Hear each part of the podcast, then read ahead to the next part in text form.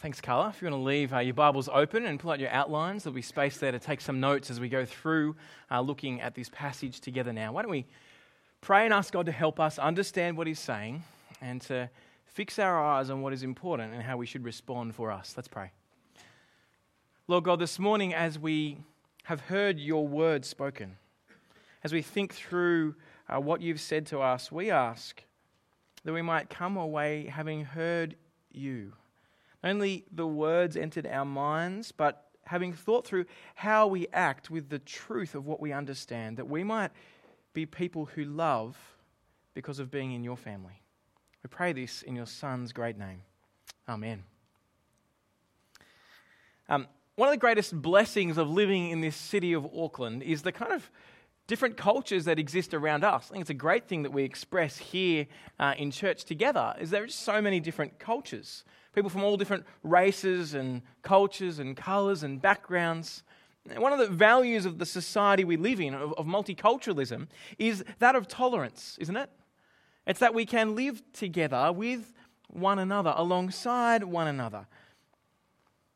And we can allow one another to hold our own opinions without forcing others to agree with us freedom of speech and freedom of belief, I think are incredibly important concepts we should always try and fight for. We should allow people to hold their own beliefs on their own terms. That's something that we want to champion. However, today the meaning of tolerance often shifts from we can live side by side with our different beliefs to the only way to live side by side is to say all beliefs are okay. Have you noticed that? That tolerance people believe to mean we must say everything's okay, not that it's okay to be different. and society kind of pushes us down this line. See, people have no problem with Christians saying that there is only one God. But as soon as we say that there are no other gods, society cries intolerance. You hate people. What about the, the Muslim, the Buddhist? What, what, what are you saying there? You, you're, you're crossing over into my ter- territory. Society cries out to us that we're bigoted, that we're kind of small minded, that we can't think outside ourselves, and we shouldn't say that. If you stop and think for a moment, the position of tolerance, where you can't disagree, is just impossible to maintain because they're disagreeing with my view. they're not tolerating my view, and they're saying you must tolerate this with everyone else, and that view shouldn't be tolerated. It just doesn't work at all. We haven't got to think about it for very long. You haven't got to think about the fact that atheists say that there is no God. But the Hindu says that there are hundreds of thousands of gods. The Muslim says that Allah is God and Jesus is not. And the Christian says there is only one God. He is Father, Son, and Spirit. And He walked this earth 2,000 years ago and He is still alive today. They can't coexist together and all be true. The atheist thinks that the Hindu, the Muslim, uh, and the Christian are wrong. And the Christian thinks that uh, the Hindu, the Muslim, and the atheist are wrong. We, we sit in this conflict of cultures. The question is how do we respond? How does the Bible help us to respond in this situation? And what effect does it have on others? Now, as Paul begins the next section to his letter in the Corinthians, he addresses a society in a very similar position to us today. Society living with many religions, many idols, many gods, all side by side, clashing from their different cultures. How do we respond to others who are steeped in the worship of other gods or idols? Should we eat with them? Uh, should we even speak to them? Should we join in their cultural experiences and, and, and enjoy it in that way and try and translate it to our kind of religious experiences? Should we not? Well, the next three chapters of 1 Corinthians will deal with some of these questions, all the way up to chapter 11, verse 1. And Paul begins on the issues of idols today, things people worship as a god or deity. Now, for many of us, we go, well, that's not that big for us. But nearly every Thai restaurant that I go into has a little idol up the top. Uh, if you're from different family backgrounds, your, your family may worship their ancestors. They may have family shrines. What do you do when you go to that house? Should you go to that house? Should you eat meat that has been blessed to other gods? We live in a society where these things do affect us. And the key question for us to ask is do other gods exist? Do other gods actually exist? Is actually something to be concerned about when you walk into a restaurant and you see there's a statue there, or when you see there's a family shrine? Do, do we actually have to worry about these? Well, the way to answer that is to work out is this anything? Is this a God that actually exists? Is this something to worry about? Paul says, 1 Corinthians chapter 8, verse 4. It's on the screen. About eating food offered to idols, then. We know that an idol is nothing in the world, and that there is no God but one. An idol is nothing in the world. There is no God but one. Do other gods actually exist? Paul says no. They don't exist. They're not there. They're figments of people's imagination. They're made up. Literally, the original says, There is no idol in the world. There is none. They're just made up stuff. There is no God but one. People might think there is another God. People might worship their God or their idol with passion and sincerity and devotion. They might be really excited about that. but the Bible is clear that there is only one God, and He's a God that is revealed through Scripture. The Bible's been clear from the beginning that there is only one God. Look at Jeremiah chapter 10. Like scarecrows in a cucumber patch, their idols cannot speak. They must be carried because they cannot walk. Do not fear them, for they, they can do no harm. They cannot do any good. Like scarecrows in a cucumber patch, they are made with human hands. There are no such things as idols. There are no things to fear with these other gods, for there are no other gods. That's the claim of the Christian message. It's the claim of Jesus. But do we believe that just because the Bible says it? Do we come along and go, oh, I just believe everything that's here? No, we believe it because it's actually backed up by action. Throughout history, history records the life of Jesus of Nazareth. This man who comes on the face of history, he walks through the, the Middle East. And this man has an authority that is very different from anyone who's gone before him. He holds all the authority of God. He, he heals the sick. He stops wind and wave. He raises the dead. He forgives sins. Now, if someone walked in here today and was able to do that, we'd be like, whoa, that's crazy. It would make you think, wouldn't it? Maybe this person is different than everyone else we have met. And he rises from the dead after being crucified, like he said he would. He defeats death, not as some folklore, not as some private vision someone had, but real on the pages of history. People saw it. You could go and ask them in that day, Had you seen Jesus rise from the dead? And they said, Yes, and we'll die for that. History records uh, Pliny around 112 AD that Pliny's not a Christian. Uh, he, he records that the Christians were worshipping Jesus as God. This is coming from outside sources. Very early on, within 80 years of Jesus, there's actual record of people saying the Christians worship Jesus as God. God walked this earth. Listen to Jesus' own words. John 14, verse 9. The one who has seen me has seen the Father. When you meet Jesus, you meet God. This is the one and the only God.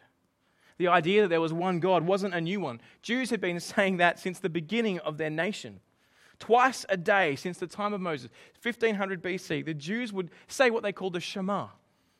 Shema was a, a saying they said to remind one another to keep hearing the God who is in control of it all. Deuteronomy 6, verse 4. This is what the Shema is. Listen, Israel, hear. The Lord our God, the Lord is one twice a day, 1500 years. Listen, Israel, the Lord our God, the Lord is one. There is one God. That was the key kind of concept of Judaism. There is only one God. Other gods do not exist. Now, that Hebrew phrase, Deuteronomy 6 4, the Shema, is exactly what Paul quotes here in, in, this, in this letter.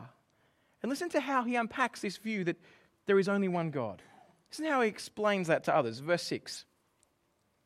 Yet for us, there is one God, the Father. All things are from him, and we exist for him. And there is one Lord, Jesus Christ. All things are through him, and we exist through him. Now, at first reading of that, you kind of look at it and you go, is he saying that, that Jesus isn't God? There is one God the Father, and there is one Lord, Jesus Christ. He's, is the Father God and Jesus Lord? Is that what, what's going on? But remember here, Paul's explaining this in the context of idolatry. Is there another God? Who should we worship? Is it a problem? You know, who, who do I give my worship to? And he un, unpacks that thing, explaining God the Father and God the Son. He's saying the Father and the Son are God. They are God. He's explaining the Shema. So look at that again on the screen. Listen, Israel, the Lord our God, the Lord is one. There is one God, He is the Lord God. The Lord is one. There is one Lord, Jesus Christ. He's pulling the two together. Now, the word that's translated Lord there uh, in Deuteronomy verse, uh, 6, verse 4 is the word Yahweh. It's the personal name of God. It's saying, Yahweh our God. Yahweh is one. But remember, the Jews wouldn't say Yahweh because they didn't want to take the Lord's name in vain. And so they would say Adonai, which means Lord. Um, and so here they're saying, the Lord is God, uh, the Lord our God, the Lord is one. And what Paul is doing in his genius is bringing the two together to show that even at the heart of the Jewish faith, there is this God who is Father, Son, and we'll see from other places, Spirit. There's not two gods, but one. One God, three persons, and two of those persons are on view here. It's a very clear explanation of God being, or of Jesus' divinity. All things are from the Father, through the Son. You see how they relate together. Everything that is, you, me, uh, this, this world that we live in, air, animals, plants, the solar system, everything that exists is from this God, no other. There is not a God of fertility and God of the rain and, and God of the, of the dream time. Or, there is one God. And He made it all, and it all comes from Him, from the Father through the Son.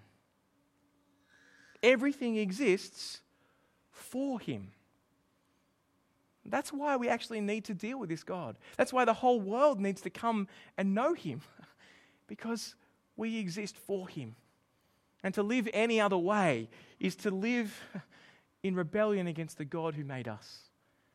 It's kind of like coming to your parents and saying, oh, I just don't want to treat you as my parents. I don't think you made me. I'm just going to ignore you for the rest of my life. If they've done nothing wrong and only done everything to love you, how offensive that is. There is one God, and we are responsible to Him. To claim that there is any other God, whether that's the Godson or the fertility God, is offensive to God. But then you kind of look back a verse and you go, hang on a minute. Is he actually saying this that strongly? I don't know if you saw it as we went through. Look at verse 5. Is it perhaps that He's just saying that, well, the, the, Christians believe there's one God and others have a different belief, and that's true for them. It's this kind of postmodern view. Have a look. For even if there are so called gods, whether in heaven or on earth, as there are many gods and many lords, yet for us there is one God, the Father. Is this postmodern Paul? Right? Coming along, going, yeah, what's good for you is good for you. What's good for me is good for me. It doesn't really matter. It's fine. No, he's not saying that at all. He's saying there is one God, but in a sense, there are other gods. People live as if other gods exist. They are no gods, they're like scarecrows in a cucumber patch, right? They're not real, but people treat them as real. And so for them, they think they're real, even though they're not. And that's why we want to tell them the news of Jesus. They might meet the real and true God. But the world that Paul lived in like the world we live in, is enamored by what people call or treat as gods.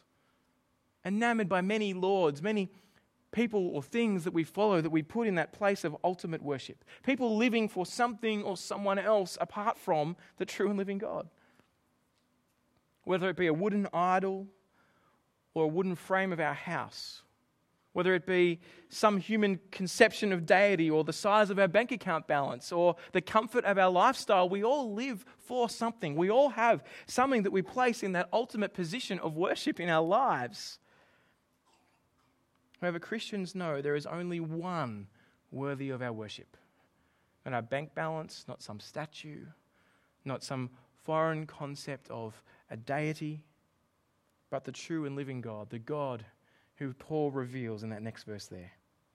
Now, in chapter 10, in the same section, we'll, get to it in a couple of weeks, Paul will say that worship of anything or anyone other than God is actually demonic.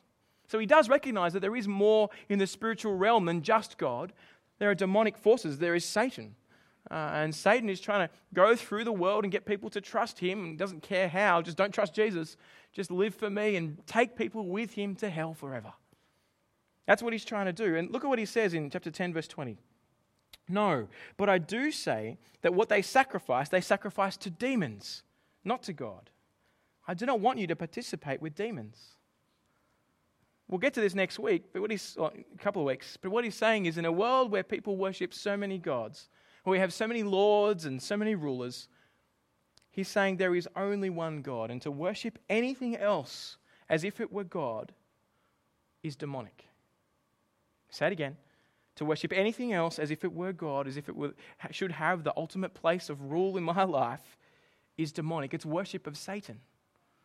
That should make us go, man, am I being enslaved by Satan? Am I living with God in second place anywhere in my life? But given that we're trying not to do that, given here Paul was writing to this church to how they are to live, how should they live in a world filled with so many people worshipping all these pretend gods? How do we react? How do we respond? What do we do when we get invited to the restaurant with the shrine in the corner?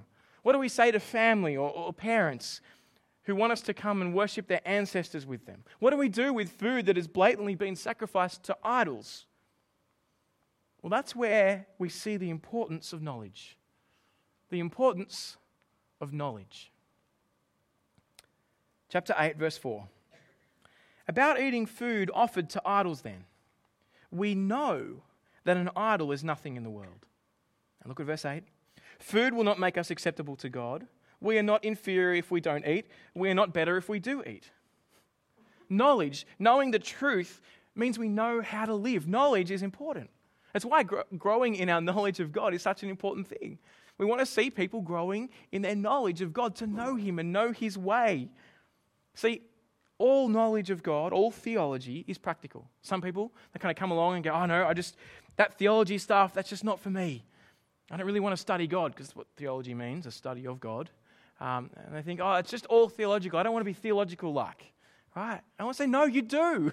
because all knowledge of God flows out into how we live. As He explains who He is and what He has done, we respond in, well, that means I must change the way I live because of that. Knowledge is important, it defines how we live, what freedoms are good for us and what aren't. That's why, as a church, we work through books of the Bible. Because the Bible is the only place God has promised to speak with authority. It's the only place God has promised to speak with authority. The Bible is God speaking to us. The apostles, the ones who knew Jesus, wrote it down. They wrote down what Jesus had to say, and they took this faith to the world, and Christianity took off after Jesus rose from the dead. By the work of the Spirit, through the word they wrote down that we have preserved today, we might know God and His will for us. And here, what we see in this knowledge is that food is nothing. Doesn't matter if it's been sacrificed to a pretend God. It was a pretend God in the cucumber patch. It doesn't matter. It makes no difference or not. Food can't affect me. Food doesn't make you closer to God or further away from God. Well, there's one way food can make you closer to God. That's if you stop eating it for a long time. If you stop eating food for a long time, you'll meet God. Uh, you'll die, and that'll be it, right? That's the only way food can make you closer to God, right? It, it, it does nothing. If you abstain from eating, it doesn't matter. See, knowledge gives us freedom here. But there's a big problem with knowledge. A big problem. Knowledge has an uninvited sidekick, and his name is pride. With knowledge often comes pride alongside. Look at what I know. How great am I? I know this thing. I know that thing. And pride just comes along, and it's like knowledge is the end point because we're all kind of beefed up with knowledge. Look at 8, verse 1. About food offered to idols, we know that we all have knowledge. Knowledge inflates with pride, but love builds up. Knowledge inflates with pride, but love builds up. As much of, as knowledge of God is important, knowledge of God is not the goal. It is not the goal for Christians. Let me say it again. Knowledge of God is not the goal for Christians. It's not the goal of the Christian life. The goal of the Christian life is to be known by God. Not to know Him, but to be known by Him. Look at verse 2. If anyone thinks he knows anything, he does not yet know it, as he ought to know it. But if anyone loves God, he is known by Him. What would you prefer uh, to have? To have knowledge about God or to be known by God? I want, to show you the difference. Um, one of my childhood heroes is a guy called Tommy Emmanuel.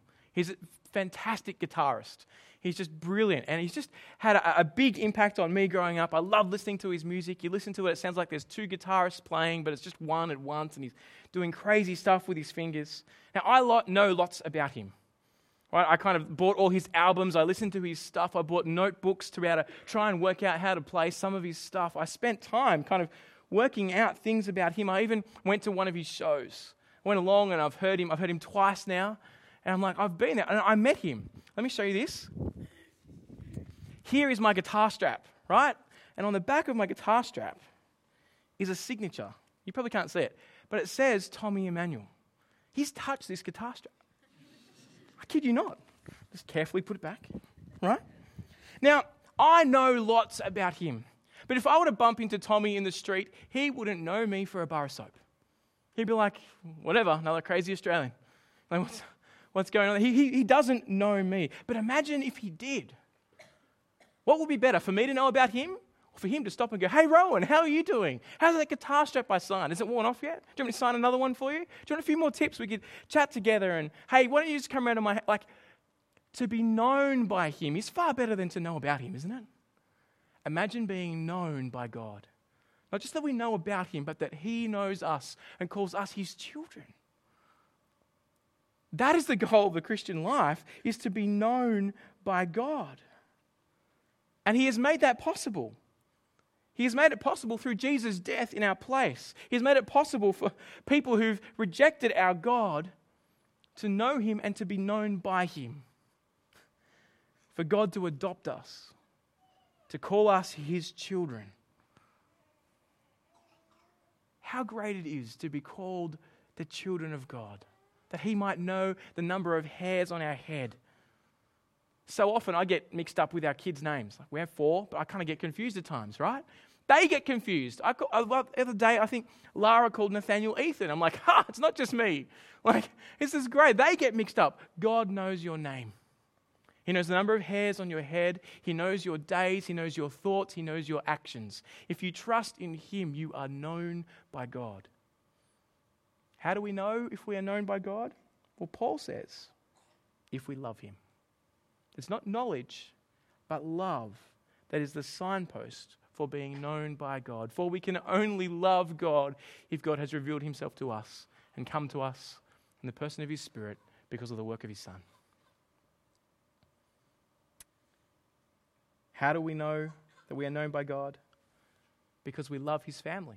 We love our father like any child loves their father. They're jealous for their family name. They have this family likeness. And Paul is saying the family likeness is love love for God and love for one another. Have a look at verse 3. But if anyone loves God, he is known by him. Does love characterize the way you respond to God? Does it characterize the way you think about what you know? Knowledge is vitally important. But without love for God, knowledge just puffs up. It makes us full of pride. Look at what I know. That's where we get the phrase know it all from, right? The person who knows it all. Now, I take it if you know it all, that's got to be a good thing. Like, I, I don't want to say, right, you should know less. Right, knowledge is helpful. We, we want it. But the person who's a know it all, they, they kind of go around going, I've got all this knowledge, and they kind of use it like a kid at the wheel of a V8 car. Just like, crazy, and they smash around everywhere. You know, they need to be on one of those little trucks they push with their legs. They can't have a V8 in them yet. They're not, they're not able to do that because they haven't got the emotional intelligence to work out how to drive it. Knowledge without love is like that. We need to recognize what we know and express that in love love towards God and love towards others. But that's when we see that there are some who have a lack of knowledge. And as Christians, there's a certain way we need to respond. People who think food offered to idols is actually something. Now, we know, knowledge tells us um, that idols are nothing, right? God has revealed that through His Word. Yet there will be some who have a lack of knowledge, who don't yet know. They are ignorant towards this reality. They love Jesus, they want to serve Jesus. He's talking about Christians here. As we get to chapter 10, we'll see he starts talking about the way that we, we act towards those who aren't Christians. But here he's talking about Christians.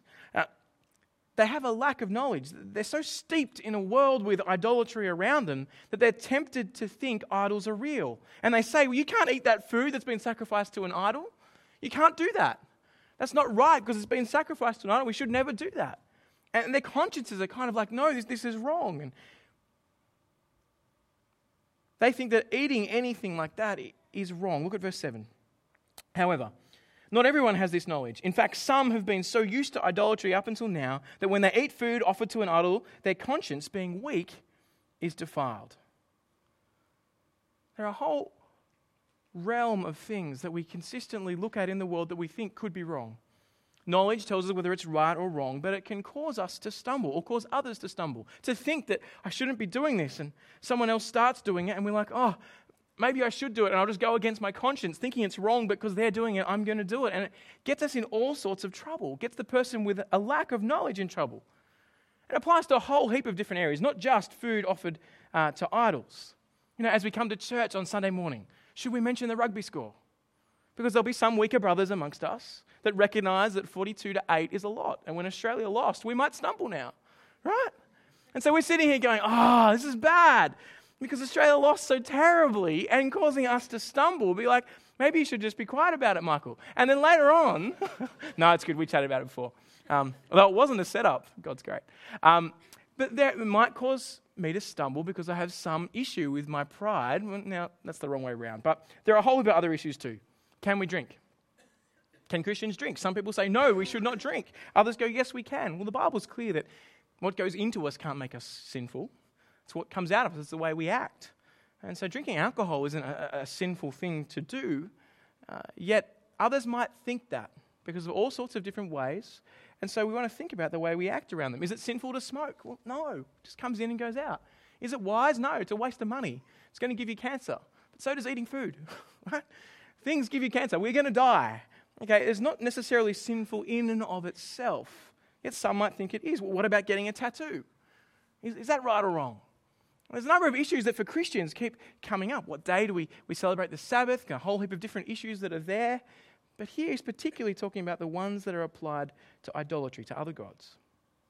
Paul's just spent the last three chapters, remember, saying that what we do with our bodies matter. Right? We must make sure we use our bodies in marriage with sexual immorality carefully. But he's saying, with regard to these things, the Bible gives us freedom.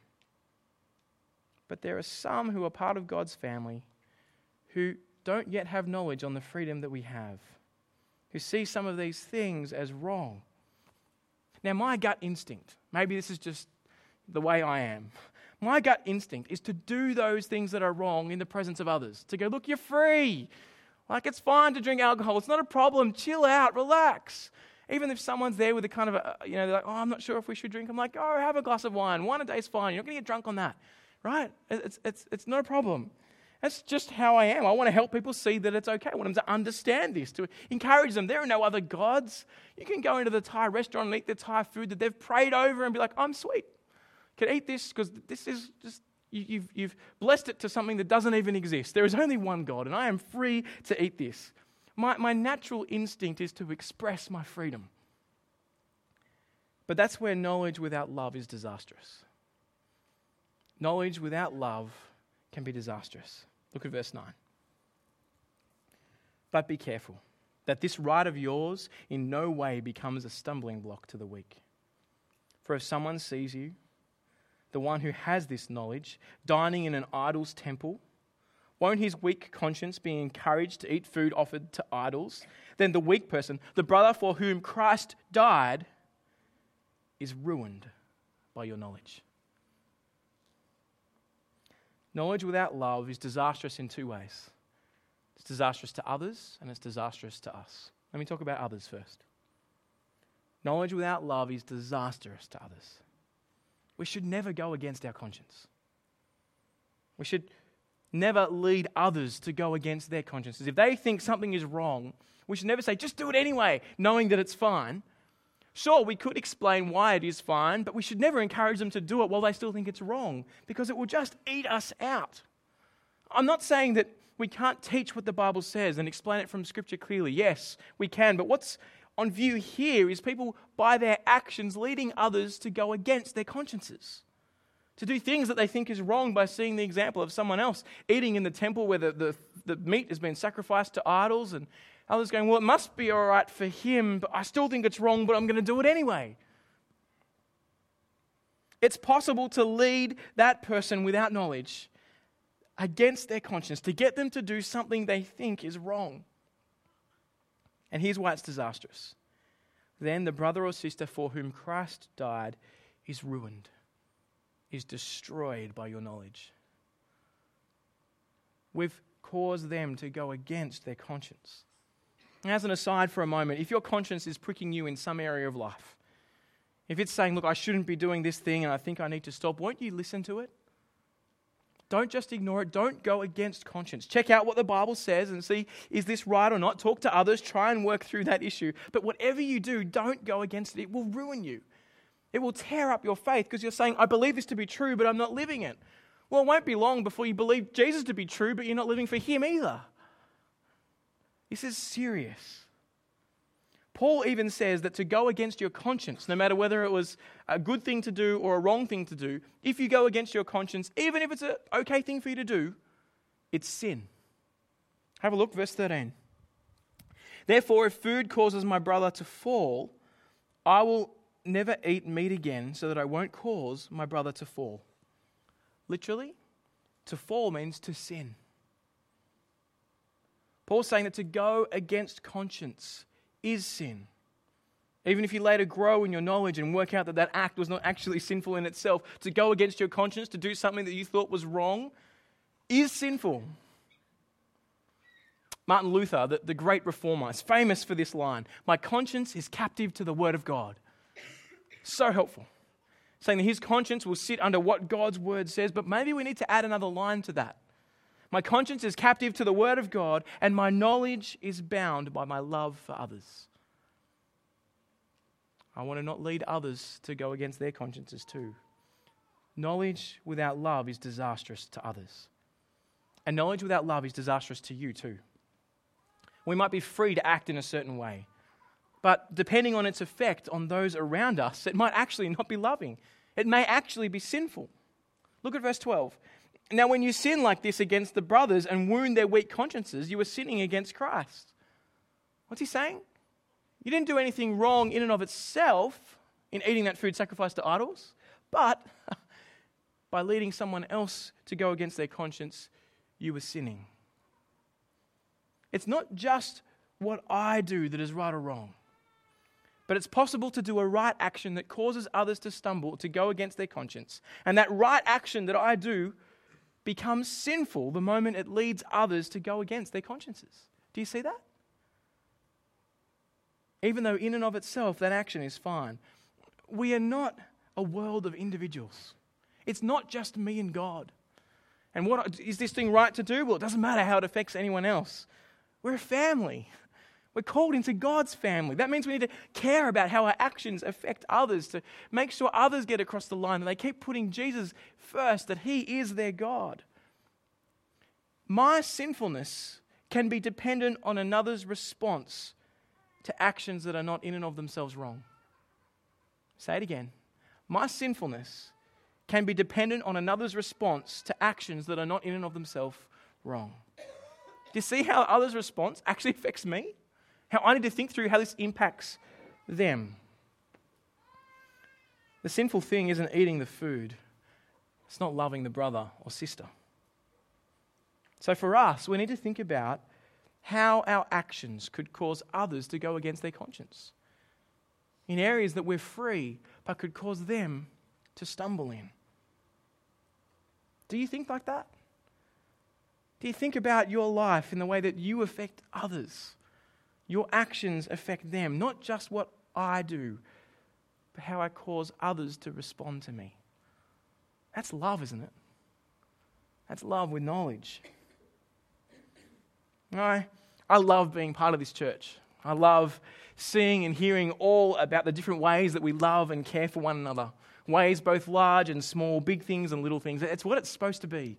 I really do love being part of that. But we as a church must not fall in the trap that says, I go to a church that teaches the Bible well, that grows me in my knowledge, and never merely apply, sorry, and only apply that to my knowledge, not my life. I must not come along and be built up in my knowledge of God's word, but not apply it in love. Not think about how I build others up, serving one another. It doesn't mean that knowledge has no part to play. It does. Chapters 5 to 7 show that. But we must express that knowledge in love. And the larger we get as a church, and I pray it keeps getting larger and larger as more and more people see who Jesus is and come to know him, and we share the news of Jesus with others. That's, that's my prayer. But the larger we get, the easier it will be for us to fall into the trap of thinking, I'm not needed. I just come along for a knowledgeable top up. I come along to think about how I act, and then I go home and I don't think about the other. I don't think about our family, about our church together. Be easy for us to fall into this trap of consumer mentality when we come to consume the Word of God and not to build one another up. We meet in the temple of materialistic consumerism. That's where we are. We're in the heart of, of people saying you can feel better about life if you worship yourself by making yourself look better, by filling your stomach with great food, by walking out of here knowing that now that thing that you needed, you have. And next time you come back in and there's a new one, you have to have that as well. We, we're in the center of that, and it's so easy to become like the world around us and worship the dumb idols, the scarecrows in the cucumber patch. Or it's easy to go, oh, we're not like that. We know there is only one God. But then not apply that knowledge in love to care for one another. We need to think of church as more like a gym than a theatre.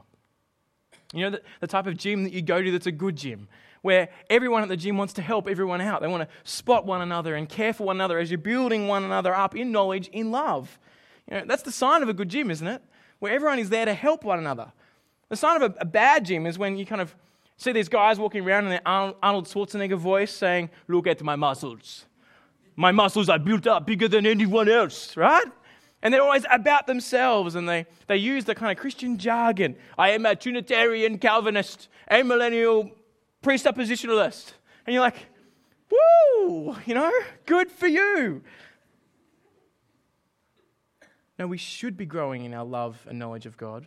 We should be growing in our knowledge of Him to understand Him more, but it must be expressed in love for Him and love for one another. We're called to grow, but in knowledge and love, they go hand in hand.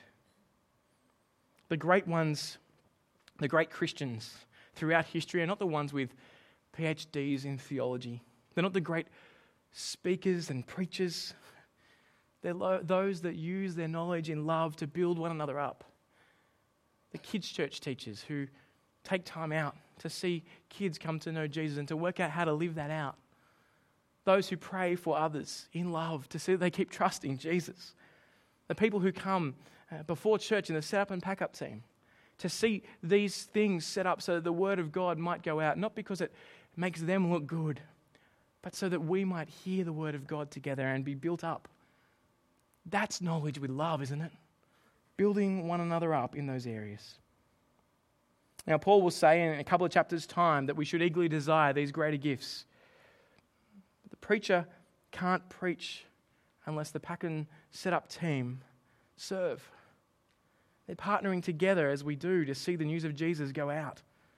We need both. The arm can't say to the leg, I don't need you. As a smaller side, I want to say there are a number of areas in our church at the moment that are ripe for service. They may not be upfront, flashy things, but they are places where we need to express the love that we have, the knowledge that we have in love. And there's only four people on our set up and pack up team at the moment. And that's only one team. Four people set up and pack up this church pretty much every week. So I to encourage you to think through is that an area that you might go, yeah, look, I can help with this? I can help these guys to partner together to see this gospel go out. It's an awesome opportunity to express your knowledge of the triune God who has freed us from having to worry about rules and regulations to serve Him, to see others built up. But it's not only in what we do, it's in what we don't do.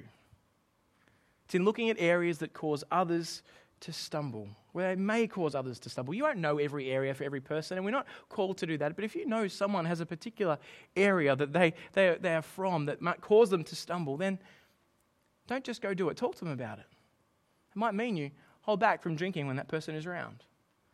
It might mean you, you, you think carefully about um, going to that Thai restaurant when they're working so hard with their family to, to kind of walk away from the the ancestor worship and you take them to an, a restaurant that there's that going on there and they're like, what is this? Maybe I should just go on.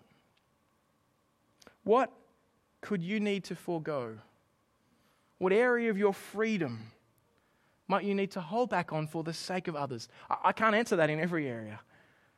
What we need to do is think through how we might love one another with the knowledge God has given us. There is only one God, and He has come to us in the person of His Son. He has loved us. And if you trust in Him, you are known by Him. And so Paul says, Love God and love others as we serve this true God. Let's pray. Father, thank you so much that you have revealed yourself in the person of your Son. That Jesus has come and made you known to us, that you have reached out and you have showed us your love. Father, help us to consistently work out how we might love you by loving one another. How, as a church, we might build one another up to keep growing, not only just in knowledge, but in knowledge and love together. Show us where we haven't done that well. Help us to apologize where we haven't done that well. For those of us here that are thinking through whether Jesus is the real deal, Lord, today we ask that you would show yourself to us, that we would see the true God who has made all and sustains all. And Father, we pray that in our response to you, we might live with Jesus as our God and our ruler and our Lord, that we might live our lives for his glory, we pray. Amen.